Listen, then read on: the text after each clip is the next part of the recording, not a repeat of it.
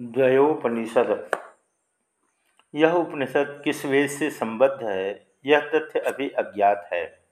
इस उपनिषद में कुल सात मंत्र हैं, जिसमें द्वय की उत्पत्ति और स्वरूप का बड़े ही रहस्यमय ढंग से प्रतिपादन किया गया है।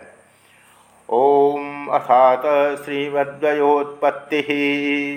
वाक्यो द्वितीय सत्पदान्यष्टादथ पंचविशत इत्यक्षराणि पंचदशाक्षर पूर्व, दशाक्षर परम पूर्वो नारायण, प्रोक्तो नादि सिद्धो मंत्ररत्न सदाचार्यमूल अब श्रीमद्वय की उत्पत्ति विवेचित की जाती है, इसकी महत्ता वर्णित की जाती है। द्वितीय वाक्य है सटपद अष्टादश संख्या वाले हैं। इसमें 25 अक्षर हैं, पंद्रह अक्षर पहले और दस अक्षर बाद में हैं। पूर्व में नारायण को अनादि सिद्ध कहा गया है, जो सदाचार के मूल और मंत्रों में रत्न स्वरूप हैं। यह उपनिषद श्रीमद श्री संपन्न द्वय दो की उत्पत्ति के संकल्प के साथ प्रारंभ होता है। वाक्य को द्वितीय कहने से स्पष्ट होता है कि प्रथम अक्षर को माना गया है। अक्षर अविनाशी अव्यक्त भी है। जो सदैव से है, अतः प्रथम है। वाक्य उसकी अभिव्यक्ति होने से द्वितीय है। ऋषि ने उस प्रथम या पूर्व को अनादि सिद्ध मंत्र रत्न नारायण कहा है। इस आधार पर वह प्रथम अक्षर ओम कहा जा सकता है। ब्रह्म की प्रथम अभिव्यक्ति अक्षर या नारायण है। वह द्वितीय वाक्य या आचार रूप गुरु का मूल है। इस द्वितीय आचार रूप गुरु का विवेचन आगे के मंत्रों में किया गया है। आचार्यो वेद संपन्नो विष्णुभक्तो विमत्सर मंत्रज्ञो मंत्रभक्त सदा मंत्राश्रय शुचि विशेषवीन। देव लक्षण संपन्नो गुरुरीत्य विधीयते।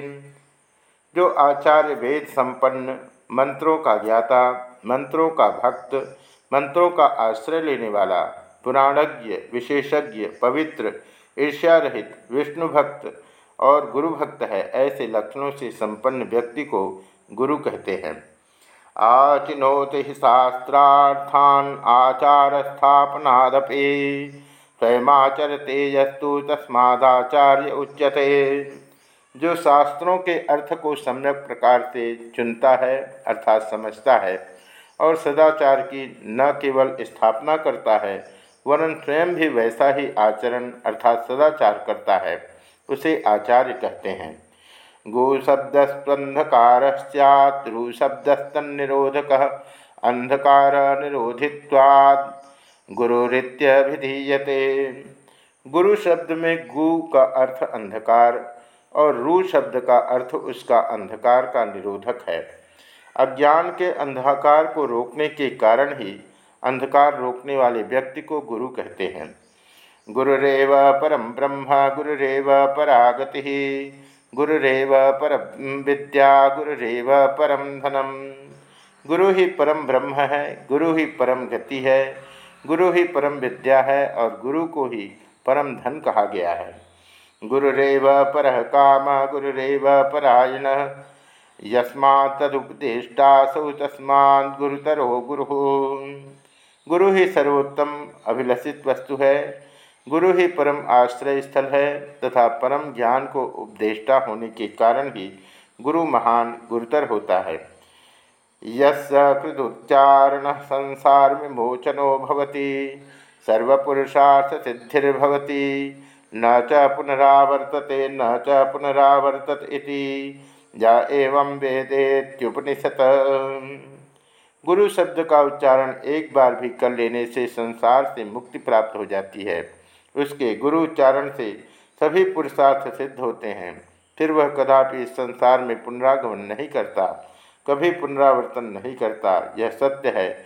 जो इसे ठीक प्रकार समझता है, अर्थात उसे भली सभी फल प्राप्त होते हैं। इति द्वयोपनिषद समाप्ता